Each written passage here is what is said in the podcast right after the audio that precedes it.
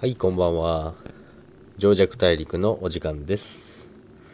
今日はですね、年末も近いので、まあお知らせですね。お知らせと、お知らせというか、ちょっとアナウンス、取引所の、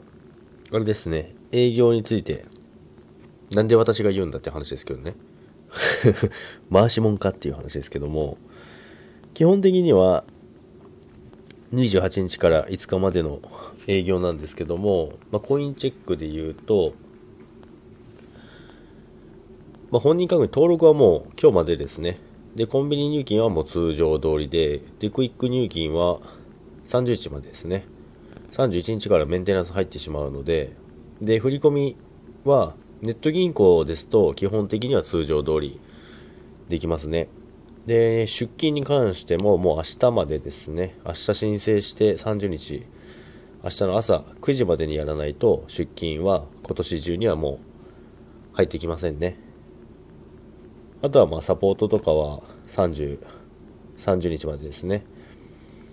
まあその辺、だから年末はもう入金は、まあでもネット銀行使ってる人結構多いと思うので、まあそっちだったら普通にできるので問題はないかなと思いますけども、まあコンビニ入金等は通常通り行えますから、あとはですね、フライヤーは基本的にはあの営業してるみたいなんですけども、まあ、年末年始はそんなに多分動くことはないと思いますけど、まあ、資金の動きもそんなに激しくはないと思うので、で、ネム、今、あれですね、200MA のとこをずっと下から押さえられ、上から押さえられっていう感じで今耐えてますんで、なかなか、まあ、今4時間足で雲の中にいますので、その中でそのすぐ下に 200MA があるので、その辺で今、うろうろしてますね。まあ、ここ抜けれればいけそうなんですけど、まあ、ビットがまあ、とにかく調子いいので、上がり調子にはなると思いますけども、で、ビットフライヤーの方は、まあ、一緒ですね、コインチェックと。ほとんど出金は通常通りが30日までですね。まあ、フライヤーは出金早いですからね、ここはいいですよね、やっぱり。その辺も、ビットフライヤーは、その日の出勤ですぐ、まあ、2時間ぐらいで対応しますよね。コインチェックは、基本2営業日ですからね。なんかその辺考えると、なんか取引所